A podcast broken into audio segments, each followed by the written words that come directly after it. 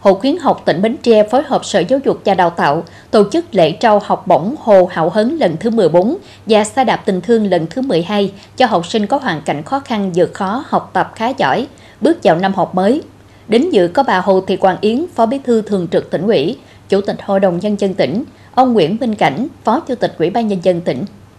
Tại buổi lễ, Hội khuyến học tỉnh trao tặng 460 suất học bổng, trong đó bậc tiểu học 180 suất và bậc trung học cơ sở 250 suất và trao tặng 30 chiếc xe đạp tình thương, tổng kinh phí trên 1 tỷ đồng. Quỹ học bổng Hồ Hảo Hớn do Hội khuyến học tỉnh vận động các tấm lòng mạnh thường quân hỗ trợ dành cho học sinh có hoàn cảnh đặc biệt khó khăn, học lực khá giỏi, hành kiểm tốt từ năm 1997 đến nay. Trong đó, học bổng Hồ Hảo Hớn được mở rộng từ xã Hương Mỹ, huyện Mó Kè Nam, quê hương liệt sĩ Hồ Hảo Hớn, thủ lĩnh kiên trung của học sinh sinh viên Sài Gòn Gia Định từ năm 2010. Ông Nguyễn Minh Cảnh, Phó Chủ tịch Ủy ban Nhân dân tỉnh ghi nhận và cảm ơn tấm lòng của quý thầy cô, Hội khuyến học tỉnh, quý nhà tài trợ quan tâm, chia sẻ và hỗ trợ để trao tặng học bổng, học phẩm, giúp học sinh viết tiếp ước mơ trong học tập. Phó Chủ tịch Ủy ban Nhân dân tỉnh mong rằng các em học sinh tiếp tục nỗ lực không ngừng phấn đấu trên con đường chinh phục tri thức, lan tỏa năng lượng tích cực từ tấm gương tự học,